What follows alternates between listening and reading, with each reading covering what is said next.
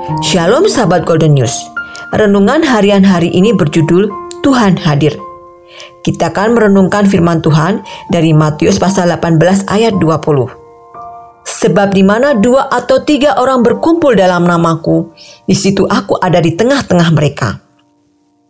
Sahabat Golden News, di mana ada dua atau tiga orang berkumpul dan berdoa dengan iman yang teguh kepadanya, maka Tuhan Yesus akan datang di tengah-tengah kita. Jika ada dua atau tiga orang berkumpul dan berseru kepadanya, maka dia akan melawat, menjamah, dan menjawab doa kita. Lalu bagaimana ketika kita berdoa sendirian? Apakah Tuhan tidak mendengar seruan kita dan menjawab doa kita? Yang Tuhan maksudkan bukanlah demikian. Di sinilah Tuhan sangat menghargai kebersamaan. Dalam kebersamaan dan kesepakatan, maka akan menghasilkan perkara yang hebat. Kita percaya ketika Tuhan hadir, maka Tuhan melakukan hal yang gagah perkasa.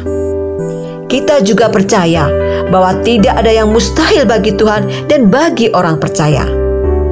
Dalam kebersamaan ada kekuatan yang besar sehingga menarik hadiratnya. Ini janji Tuhan bagi kita. Oleh karenanya, miliki semangat kebersamaan. Hadiratnya dinyatakan saat ada kesatuan.